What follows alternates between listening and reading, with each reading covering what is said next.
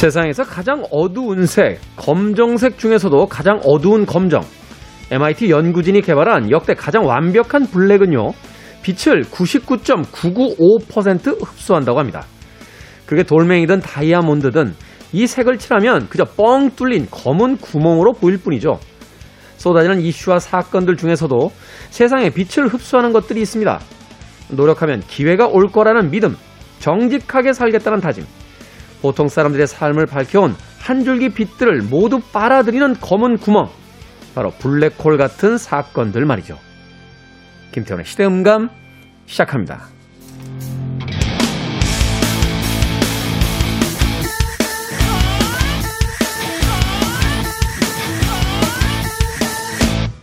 그래도 주말은 온다. 시대를 읽는 음악 감상의 시대음감 김태훈입니다. 자, 2019년 MIT 연구진이 개발한 역대 가장 완벽한 검은색 나노 기술을 이용해서요 개발한 색이라고 하는데 가시광선의 99.995%를 흡수한다고 합니다. 말하자면 거의 남는 빛이 없이 100%에 가까운 빛을 흡수해 버린다는 이야기가 될 텐데요. 빛 반사가 이루어지지 않기 때문에 도포된 면은 마치 검은 구멍처럼 보인다라고 하는군요. 최초에는 인공위성의 위장용 도료로 개발이 되었다가 이제는 천체 망원경의 내부를 칠하는 등 다양한 방면에서 활용이 된다고 하죠. 사실 생각해 보면 이 검정색이라는 것이 그렇게 나쁜 의미로만 쓰이지는 않습니다. 현대에 와서 아마도 크레디트 카드 사용하시는 분들 아시겠습니다만 가장 높은 등급의 크레디트 카드의 블랙이라는 어, 용어를 어, 선사하고 있는 그런 회사들도 있고요. 또 검정색 정장이라는 것이 그 사람의 어떤 사회적 지위를 나타내게 될 때도 있죠. 그런가 하면 모든 이슈를 다 빨아들인다라고 해서 블랙홀 같다라는 표현을 쓰기도 합니다. 아마도 최근에 정치권에서 나오고 있는 그 굵직굵직한 사건들이 바로 그 블랙홀 같은 사건들이 아닐까 하는 생각이 드는데요. 많은 사람들이 소중하게 가지고 있는 그 작은 삶에서의 희망, 그 작은 빛들, 그 모든 것들을 단숨에 뭐 50억이다, 몇천억이다 하는 그 정치권의 뉴스들을 통해서 다 흡수해버리는 블랙홀 같은 사건들. 이제는 좀 이런 사건들 우리 주변에서 없어져야 되지 않나 하는 생각이 듭니다. 매년 정권이 바뀌고 어 여러 가지 어떤 이슈들이 있을 때마다 무슨 무슨 게이트, 무슨 무슨 어 스캔들이 벌어지면서 굵직굵직한 사회에서의 어떤 어 권력형 비리 같은 것들이 보일 때마다 정말로 평범하게 열심히 사는 서민들 입장에선 힘이 빠지기 마련이죠. 그 예방 차원에서라도 어, 지금 현재 정치권 뜨겁게 달고 있는 사건들 아무쪼록 수사가 다 잘 되고 그 책임에 대한 명확한 규명이 좀 있어야 될 것 같다 하는 생각 해보게 됩니다. 자, 김태현의 시대음감, 시대 이슈들 새로운 시선과 음악으로 풀어봅니다. 토요일과 일요일, 일라드에서는 낮 2시 5분, 밤 10시 5분 하루에 두 번 방송이 되고요. 한민족 방송에서는 낮 1시 10분 방송이 됩니다. 팟캐스트로는 언제 어디서든 함께 하실 수 있습니다. 마이 케미컬 로맨스의 음악 준비했습니다. Welcome to the Black Parade.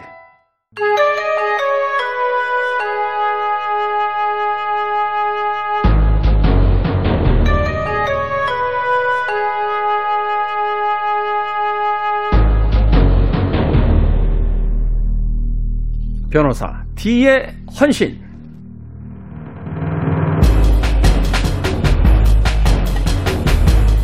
비가 내리던 어느 날이었지. 이렇게 이야기를 시작했다 하면 사람들 하나둘 주변에 모여들고요. 어느새 둘러앉아 있는 모두의 눈을 반짝이게 만드는 이야기꾼들이 있습니다. 저희 방송에 바로 이분이 그런 분이죠. 꼬리에 꼬리를 무는 우리 시대의 사건 이야기. 변호사 D의 헌신. 추리소설 쓰는 변호사, 변호하는 추리소설가 도진기 변호사님 나오셨습니다. 안녕하세요. 안녕하세요. 도진기입니다. 자, 같은 이야기도 더 솔깃하게 귀를 끌어당기는 능력. 사실 이제 글을 쓰시는 분들이 말까지 뛰어나기가 쉽지 않은데 추리 소설을 쓰셔서 그런 건가요? 아니면 원래 이야기를 예전부터 재밌게 하셨습니까? 저는 원래 말을 잘 못하고 어눌합니다. 그 말을 잘 못하기 때문에 글을 쓰는 거거든요. 어눌하시다고요? 네. 아돈 말- 아돈 띵수. 네, 저는, 저는 그렇게 생각하지 않습니다. 말이 어눌하시다니요. 어, 도진기 변호사님만 나오면 그 우리 밖에는 그 공작가부터 시작해서 우리 그 담당 PD까지 귀를 쫑긋 세우고 지금 오늘은 또 어떤 이야기인가 이렇게 반짝반짝하는 눈빛으로 쳐다보고 있는데 감사합니다. 네 정말로 이 시간 굉장히 그 좋아하시는 분들이 많더라고요. 그래서 네. 시간을 더 늘려달라는 요청도 받게 되는데 자 오늘도 변호사 헌신 도진기 변호사님이 또 어떤 사건을 가지고 우리를 그 시절 그때로 어, 데리고 가 주실지. 자, 오늘 은 어떤 사건입니까? 아산 농약 사망 사건을 말씀드려 볼까 합니다. 아산 농약 사망 사건. 네. 대부분 이제 일요일에 그 코너에서는 그 두 개 사건을 다루셨는데 네. 하나를 가지고 다루신다는 건 이 사건이 여러 가지 어떤 그 반전이라든지 좀 충의적인 이야기들이 있다 이렇게 볼 수 있는 거네요. 네, 굉장히 좀 깊이 들여다볼 만한 얘기들이 많고요. 네. 이 사건에서도 법적 논리, 재판의 이모저모를 또 보는 것과 더불어서 조금 더 나아가서 어떤 그 사람의 심리라든지 네. 어떤 좀 더 나아가서 인간의 뭐 인생살이 같은 것도 한번 되새겨 볼 수 있는 음. 그런 면모가 있어서 좀 선정을 해봤습니다. 네. 자, 어떤 사건입니까? 이 아산 농약 사망 사건. 얼핏 들었던 것 같은 사건이기도 한데요. 네, 사건 개요는 그렇습니다. 내연 관계에 있던 동거남한테 어떤 여성이 농약을 탄 술을 건네 마시게 해서 살해한 혐의로 재판을 받았던 사건입니다. 내연 관계에 있던 남자에게 네. 농약을 섞은 술을 마시게 해서 사망한 사건. 근데 이게 농약, 저는 농약, 농약을 먹어본 적은 없습니다만, 이게 술에다 섞으면 먹을 수 있습니까? 맛보는 순간 못 먹을 것 같은데. 그게 사건의 사실은 재판 과정 핵심이기도 아, 했습니다. 그, 제가, 제가 괜한 소리를 먼저 꺼냈군요. 자, 일단 사건으로 들어가 보도록 하겠습니다. 아, 좀 너무 이 추리가 빠르셔가지고 좀 힘듭니다, 제가. 네. 자, 이 사건의 대략적 개요는 이야기해 주셨는데, 구체적인 좀 사건을 좀 알려주시죠. 네, 편의상 그 여성을 여자, 남성을 남자 이렇게 지칭하겠습니다. 네. 원래 이 여자는 아들 둘을 둔 유부녀였어요. 아들 둘을 둔 유부녀였다. 네, 물론 남편도 있고요. 2003년경에 이 남자와 만나게 되는데요. 네. 자기 아들의 동창인 학부모로서 이 피해자 남자를 알게 됩니다. 아, 학교에서 알게 됐군요. 네. 어. 또 7년 뒤에 2010년 말에 이 남자의 아내가 암으로 병원에 입원을 합니다. 네. 그래서 병원에 문안을 갖다가 이 남자의 연락처까지 알게 되는 거예요. 음, 그 다음 해 남자의 아내가 암으로 사망합니다. 세상을 떠나는군요. 네. 그러면서 이 두 사람이 사귀게 되고 연인 관계로 발전하게 되는 거예요. 음, 그해 2011년 말에 두 사람이 팔짱을 끼고 거리를 걷다가 여자의 남편이 봐버립니다. 충남 아산이면 그렇게 큰 도시가 아닌데, 거기서 그렇게 팔짱을 끼고 다니시면 안 되죠. 좀 대담했던 것 같아요. 네. 그래서 대판 부부 싸움을 당연히 했겠죠. 그러니까 이 여자가 별거를 하려고 집을 나옵니다. 음, 난 당신하고 살 거야. 라고 나오니까 남자가 이 여자 명의로 아파트를 하나 사줍니다. 아, 그 남자가 재력이 좀 있었군요. 네. 어. 그리고 이제 완전 히 여자하고 그쪽 이혼 정리하고 살려고 했던 거죠. 그러니까 뭐 이 여자가 남편하고 싸우고 나왔으니까 이제 음, 저 남편하고는 정리수순이고 이제 나랑 같이 살겠구나 이렇게 뭐 생각을 했겠죠. 네. 그런데 하필 그때 이 여자의 아들이 결혼을 앞두고 있어가지고요. 남편이 결혼식 후에 이혼하자. 이혼 당장 못 해주겠다고 불응한 거예요. 아, 나이가 꽤 있군요.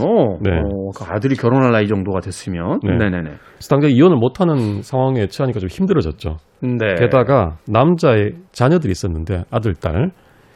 이 여자 남편도 있는 여자인데 절대 안 됩니다라고 반대를 한 거예요. 자식들이 이제 반대를 했다. 네, 이게 좀 핵심 요소입니다. 이 사건에서. 그렇군요. 근데 전 사실 개인적으로는 뭐 이 사건이라서 하는 이야기는 아니고요. 네. 자식들이 반대하는 게 맞습니까? 저도 좀 마음에 안 들어요. 부모들도 자기 인생을 살 권리는 분명히 있는 건데. 네. 네네. 이 사건을 말씀드린 게 아니라 일반론적으로 말씀드린 그러니까. 일반론적으로. 네. 네네네. 그래서 결국 이제 이 여자가 그 새로 산 아파트에 못 들어가고 다시 남편과 합치게 되는데요. 네. 오래 가진 못하겠죠. 그렇겠죠.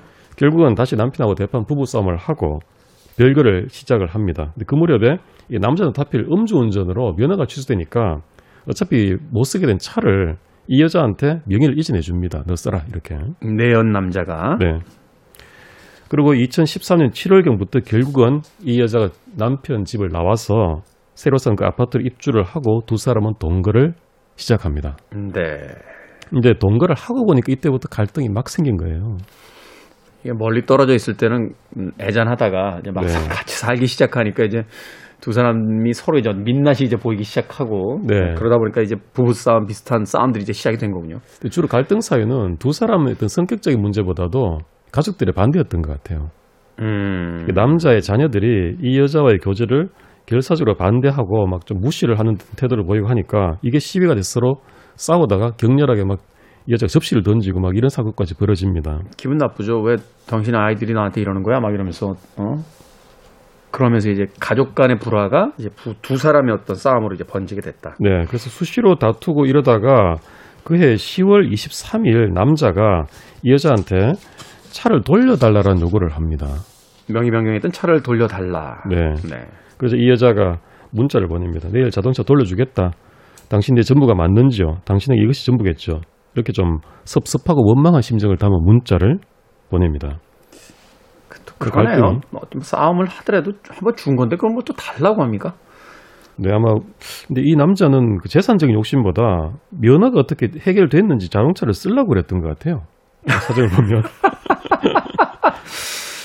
아, 이- 여기서 이제 민낯들이 다 드러나는군요. 네. 네.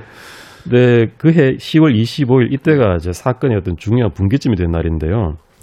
역시 마찬가지로 그 남자의 자녀가 자신한테 버릇없이 행동했다라는 이유로 막 화를 크게 내면서 크게 둘이 다툽니다. 네. 그 싸움 끝에 남자가 집을 나가버립니다. 남자가 집을 나가버린다. 네. 그 아파트에서 나가버린 거죠, 이제? 네. 그리고 그 여자가 그날 저녁에 마트에서 생필품을 사려는데 남편이 줬던 카드가 정지가 돼 있는 거예요. 아, 아 나- 남편이라는 게 그냥 그, 그 내연 아, 남자. 남자, 남자. 어, 남자가 준 카드. 그러니까 네. 카드도 정지시켜 버렸군요. 못 네. 쓰게 하려고. 어.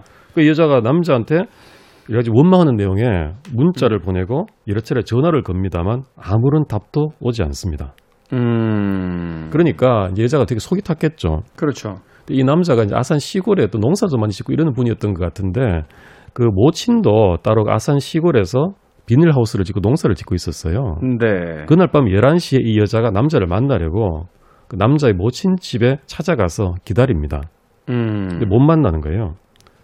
그러니까 2시간 기다리고 1시 넘어서 새벽 1시에 귀가를 하면서 남자한테 이런 메시지를 보냅니다. 굉장히 화가 많이 났던 것 같아요. 네. 내 이 시간을 죽어도 잊지 않고 당신에게 돌려줄 것입니다. 당신 눈에 피눈물 흘리는 것 보고 내 죽을 것이니 기다리세요. 어이, 무서워. 무시무시하네요, 이거. 네. 이 남자는 이제 이 여자와의 관계를 정리해야겠다라는 생각을 하면서 가족과 상의를 하고 있었습니다. 네. 그래서 이 여자를 회피를 하면서 답장을 안 하고 있었던 거죠. 음. 근데 원래 연인들끼리 이별 중에도 최악의 이별이 잠수 이별이라고 그러지 않습니까? 갑자기 사라지는 거예요. 네. 그리고 뭐 이거 답장 안 하고. 싸우는 것도 아니고 뭐 합의가 된 것도 아니고 네. 한쪽이 이제 잠수를 타버리면 반대쪽 입장에서는 이거 뭐 어떻게 정말 해결할 방법도 없고 점점 더 화가 더 나죠. 네, 굉장히 화가 많이 나는 상황이겠죠. 그래서 이 여자는 결국 이제 11월 1일자에 기다리고 있던 중에 남자가 연락이 옵니다. 한번 만나자. 음. 어, 정리를 하려고 했던 것 같아요. 그래서 여자가 이때는 또 피하다가 결국 만날 약속을 정합니다. 뭐 만나야 되니까 네. 한 번은. 어. 그래서 사건 당일 11월 4일에 닥쳐서 두 사람은 낮에 커피숍에서 만나는데 네. 그때 남자의 아들, 그 강력히 반대하던 아들하고 네. 이 남녀 둘이 이렇게 해서 세 사람이 만납니다. 그 아들은 또 이 여자한테 강력하게 우리 아버지가 헤어져 이렇게 요구를 하고 또 아파트도 돌려달라 뭐 이런 얘기도 나오고 하다가요.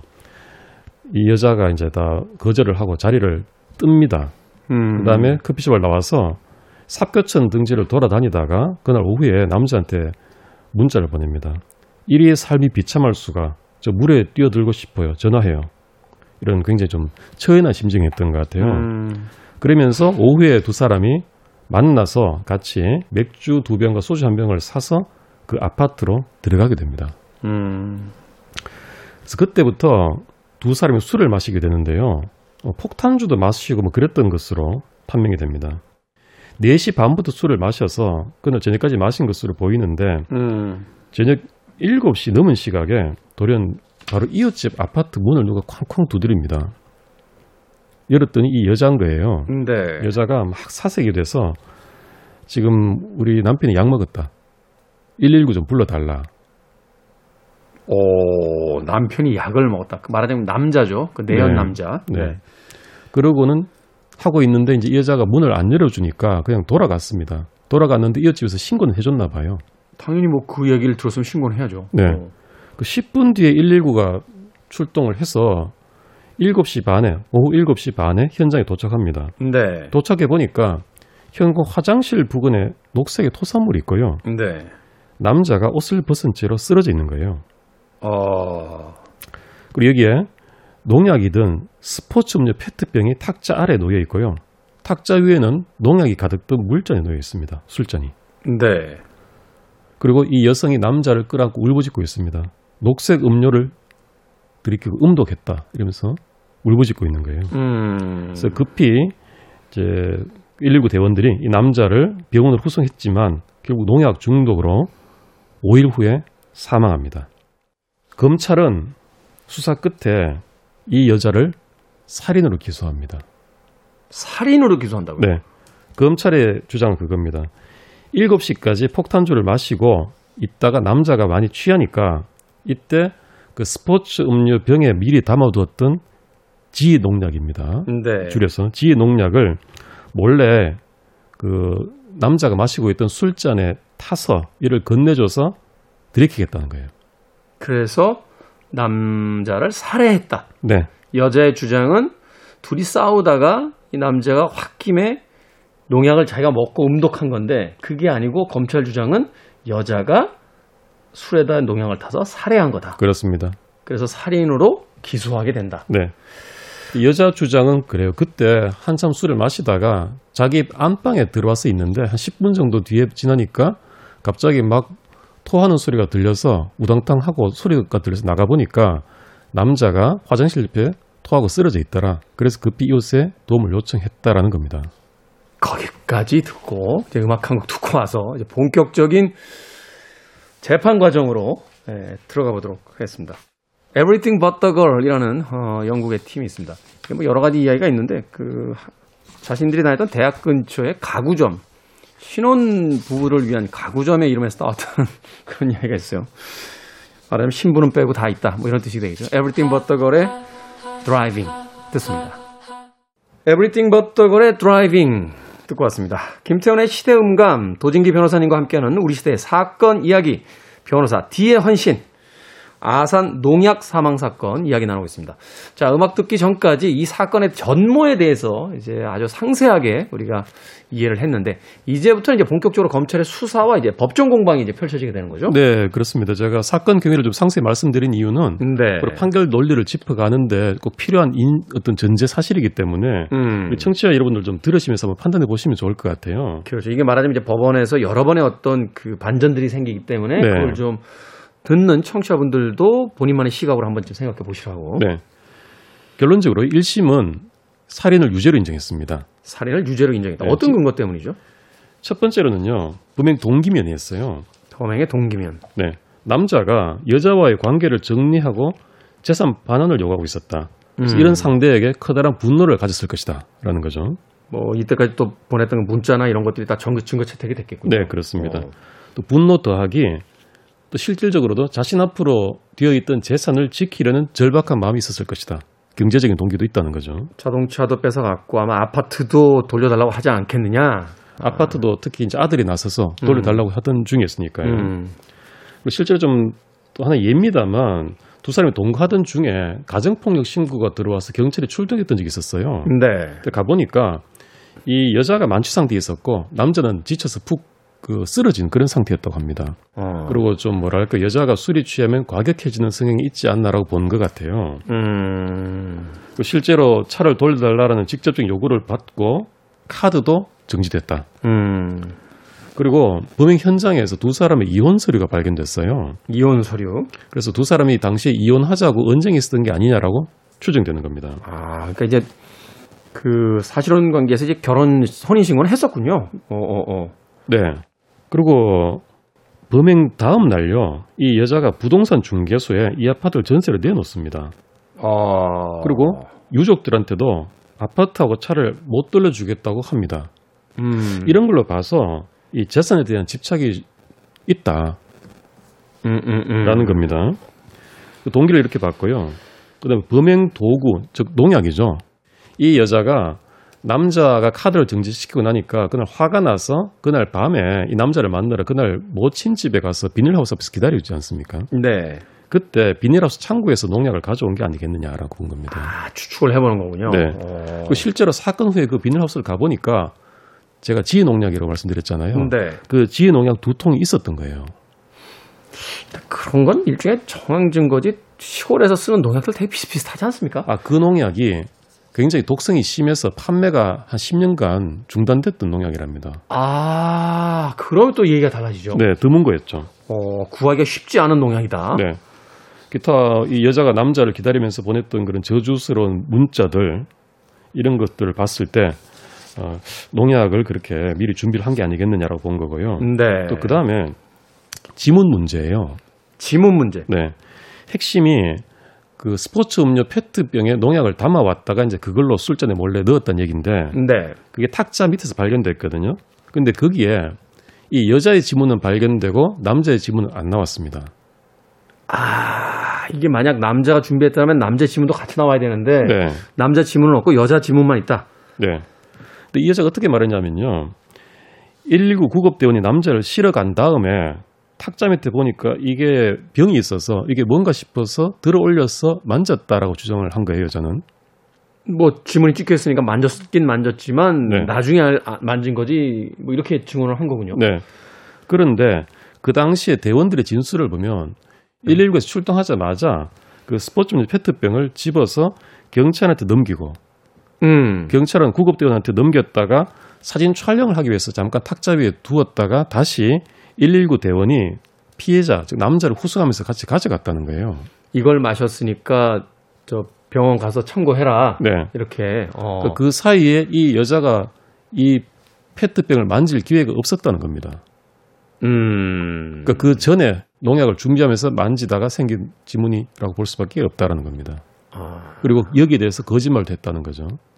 그렇죠. 사실관계가 다르다. 뭐 네. 현장에서 있었던 119 구조대원이나 이제 경찰관들의 이야기와는. 네.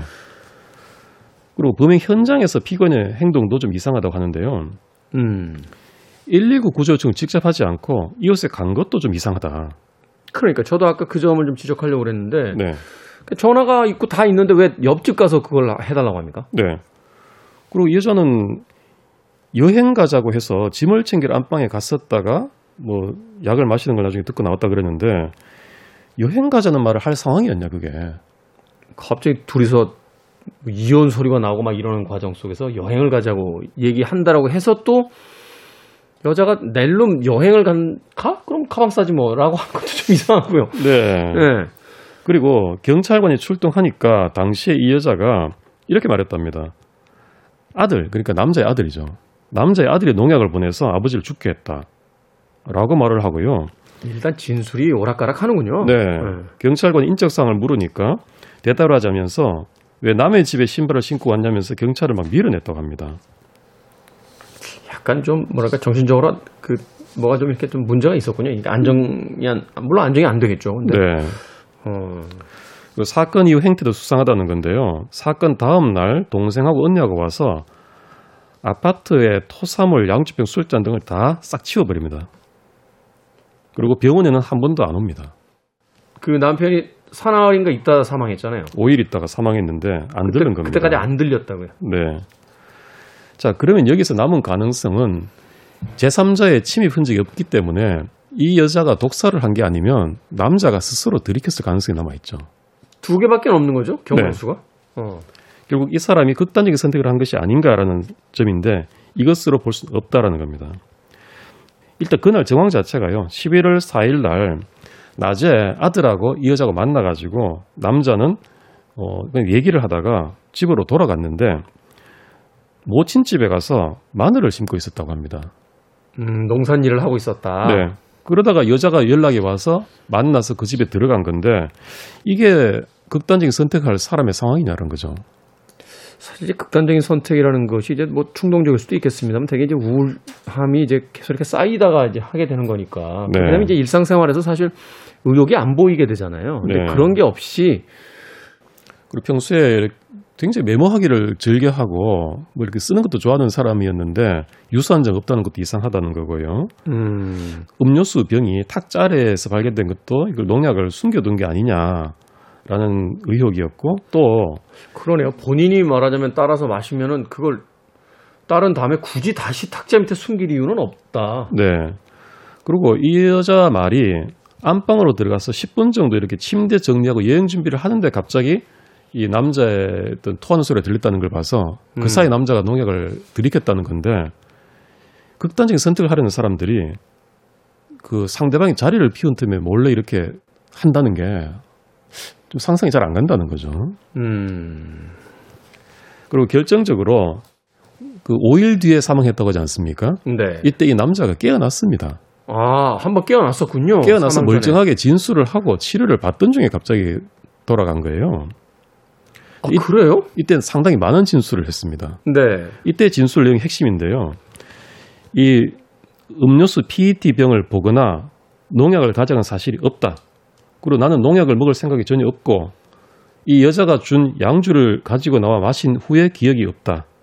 왜 농약이 아파트에 있었는지 전혀 모르겠다. 그리고 사망하기 사흘 전에는 만약에 내가 잘못되면 이 여자를 용서하지 말라라고 자녀들한테 분명하게 말을 합니다.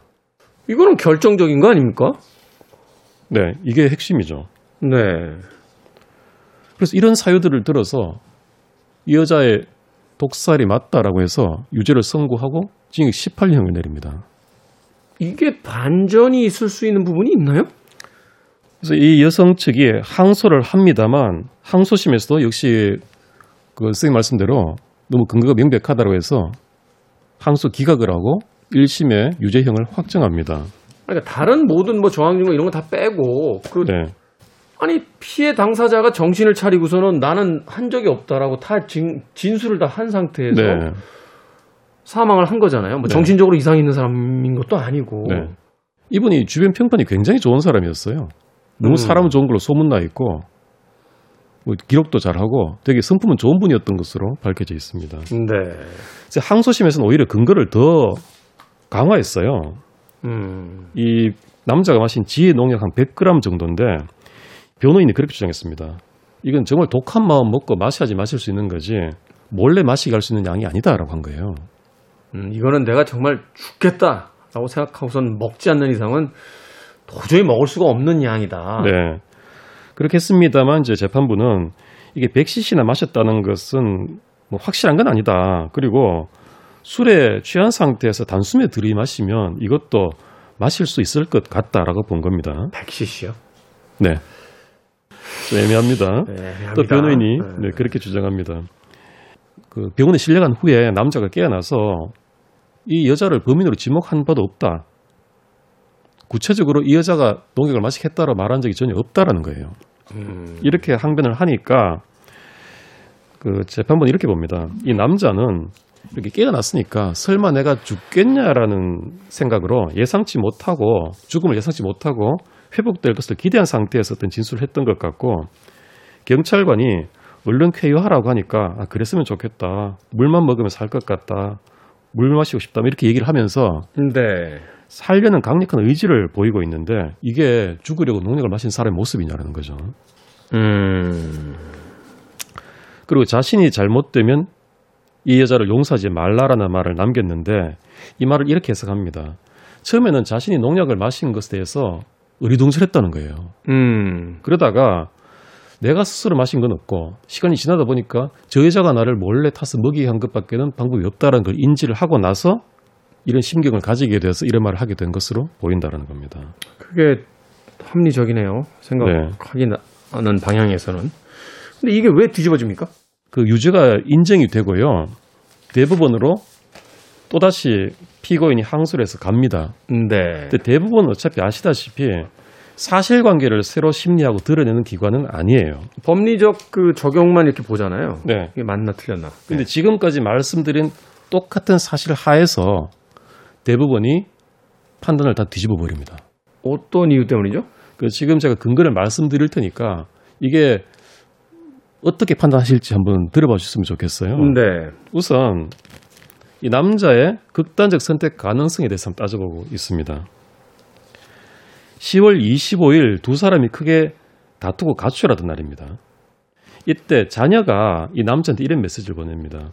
이 여자와 헤어지지 않으면 농약을 먹고 죽어버릴 테다 합니다. 자녀가요. 자녀가 아빠한테. 네.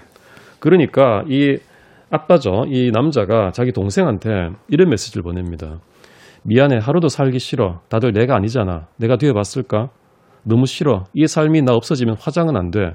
그냥 형의 바람대로 알아서 해결해 줘. 모든 게 싫어. 자고 싶어가지고 영원히 미안해. 이렇게 보냅니다. 여자도 괴롭히고 자녀들도 괴롭히고 내가 힘들다. 네. 나 하나 사라지면 다 되는 거 아니냐. 뭐 이렇게 이제 문자를 보낸 거군요. 네. 그러니까 그 이후에도 이 자녀들이 계속 이 여자와 헤어질 것을 요구를 했고요. 그 사건이 있었던 11월 4일 이 남자와 여자 그리고 남자의 아들 세 명이서 커피숍에서 만났다고 하지 않았습니까? 네. 이때도 아들이 계속 여자한테 아파트를 돌려달라 헤어져라라고 얘기를 하고 있는 와중에 남자는 탁자에 머리를 대고 계속 엎드려 있었습니다. 음. 그 대사를 듣기만 하다가 이렇게는 못 살겠다는 등의 말을 하거나 한숨만 내쉬었습니다. 그 그날 귀가 도중에 우황 청심원을 사먹었다는 게 나오기 때문에 이런 걸 봤을 때 심신이 너무나 피폐해지는 상황이 아니었겠느냐라고 음. 보는 겁니다. 그 다음에 동기 부부는 이렇게 봤고요. 핵심이 이겁니다.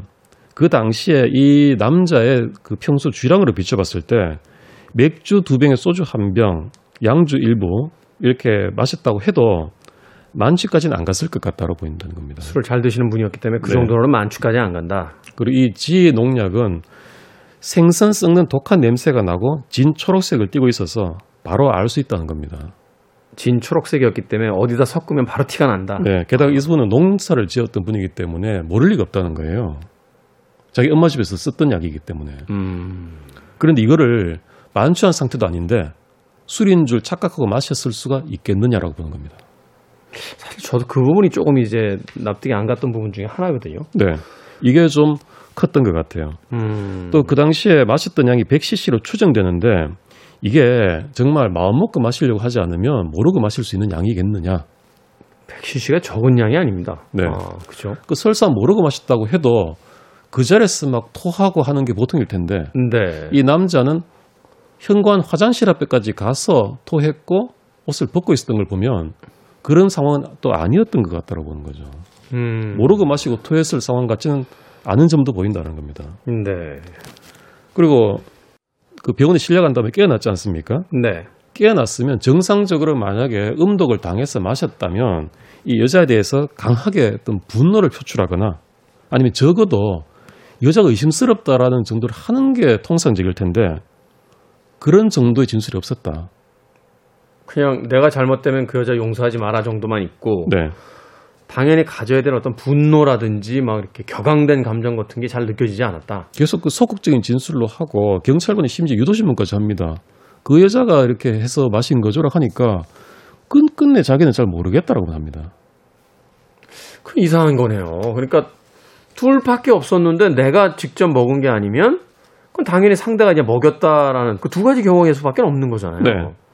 그런데 이 여자한테 적개심을 표출하거나 적어도 의심하는 말조차 거의 없었다라는 겁니다. 심지어는 그 와중에 자녀한테 이 아파트는 그 아줌마 줘라라고 얘기를 합니다. 또 사건이 또 우리가 생각했던 거와는 또 다른 국면이 또 이렇게 등장을 하네요. 네.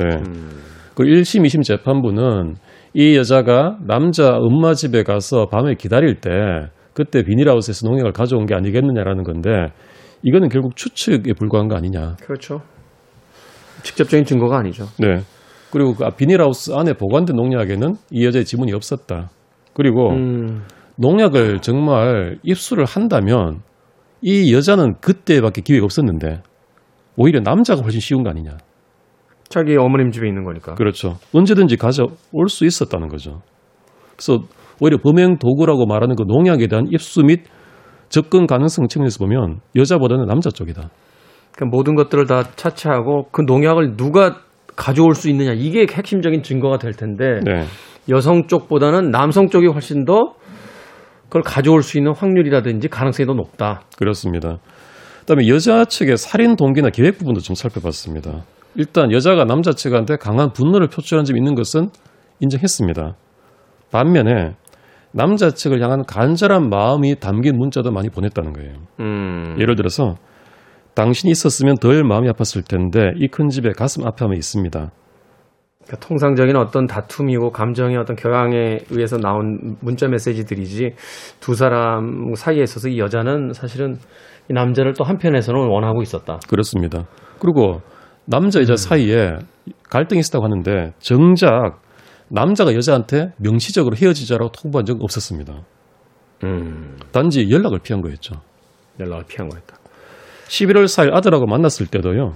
아들이 강하게 헤어지라고 요구를 했지만 이 남자는 강하게 그런 말을 하질 않았어요. 음, 그냥 듣고 괴로워하고만 있었죠. 말하자면 이 두 사람은 주위 가족들의 반대 때문에 갈등을 겪고 괴로워했을 뿐이지 서로 정작 당사자끼리 살해의 동기가 될 만한 갈등은 과연 있었느냐라고 의문을 표한 겁니다. 그러네요. 그리고 아파트와 자동차를 돌려달라고 요구한 사람은 그 장본인은 남자가 아니라 남자의 아들이었다는 거고요. 그 음도 아까 말씀드렸지만 음독 후에도 심지어 그 집은 그 아줌마가 갖는 걸로 하고 차만 가져왔으면 좋겠다라고 얘기를 했다는 걸 보면 과연 의심했겠느냐라는 거고요. 그 부분도 납득이 난 거예요. 네. 아무리 좋은 사람이라고 해도 누군가 자기를 살해하려고 했다라는 걸 알게 되면 그 사람한테 그런 정도의 어떤 예의를 갖춰줄 수 있을지 그건 사실 힘들어 보이니까. 네. 그다음에 핵심이 그 페트병에 찍힌 지문이에요. 음, 지문 부분도 이 여자의 진술 자체가 굉장히 일관됐다는 겁니다. 그리고 핵심이 그 진술이 어떻게 하다 나왔느냐. 경찰이 이 페트병에 독약이든 농약이든 페트병에 당신 지문이 찍혀 있던데라고 추궁하니까 해명을 하다 나온 게 아니라 그냥 자기 혼자 말을 하면서 어, 이 음료수 병이 발견된 걸 아느냐라고 물으니까 아 내가 그때 119 남편이 실려간 다음에 이게 뭔가 싶어서 들어봤습니다라고 말을 한 거예요. 네. 말하자면 지문이 왜 찍혔어라는 추궁에 대한 답변을 하다가 나온 게 아니라 그냥 있는 대로 사실을 진술한 그런 경위가 보인다는 겁니다. 음, 그리고 이게 뭐 그 당시에 경찰 119 대원들로 페트병이 넘겨지면서 뭐 이전됐지만 당시에 또 사진 촬영하느라고 탁자에 올려놓는 등의 그런 틈도 있었고 과연 이 여자가 한번 만질 정도의 시간도 정말 없었다고 단언할 수 있느냐라는. 음, 겁니다. 그래서 결국 이런 여러 가지 사정들을 봤을 때 물론 의심도 든다.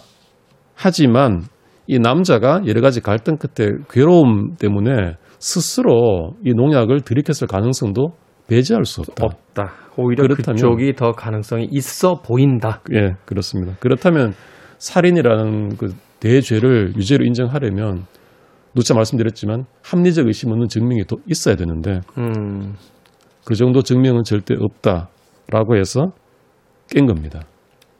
그리고- 누군가에게 살인죄를 부여하기 위해서는 확신에 가까운 어떤 상황이 있어야 되는데 적어도 그 정도의 상황은 아니고 네. 오히려 남성이 이 죽음을 스스로 선택했을 것에 대한 합리적인 이유들이 더 있다. 네. 그래서 이걸 판결을 파기를 했고요. 그 뒤에 고등법원 역시 대부분 취지를 따라서 무죄를 선고했고 다시 대부분에 가서 무죄가 확정됐습니다. 아산 농약 사망 사건 누가 알겠습니까? 아, 우리가 신이 아닌 이상. 하지만 이 하나의 사건을 통해서 어, 우리 인간의 어떤 심리 또 삶 이런 것들에 대한 어떤 여러 가지 부분들이 바로 축약되어 있다는 생각이 드는군요. 한편에서는 이 법정에서도 어느 한쪽의 손을 완전히 들어주지 못한 채 이쪽도 나름대로 어떤 추론해 볼 수 있는 이유들이 있는 것 같고 저쪽도 어떤 합리적인 이유들이 있다라고 이야기하는 건 우리 인간들의 어떤 행위 자체가 처음부터 끝까지 이렇게 논리적이고 일관성 있게 이루어지지 않는다는 거잖아요. 네.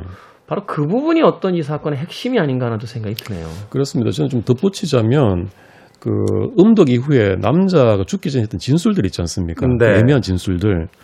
그게 참 우리가 어떻게 해석해야 될지 저도 물론이고 우리 판사님들도 법관들도 굉장히 헤맸던 것 같아요.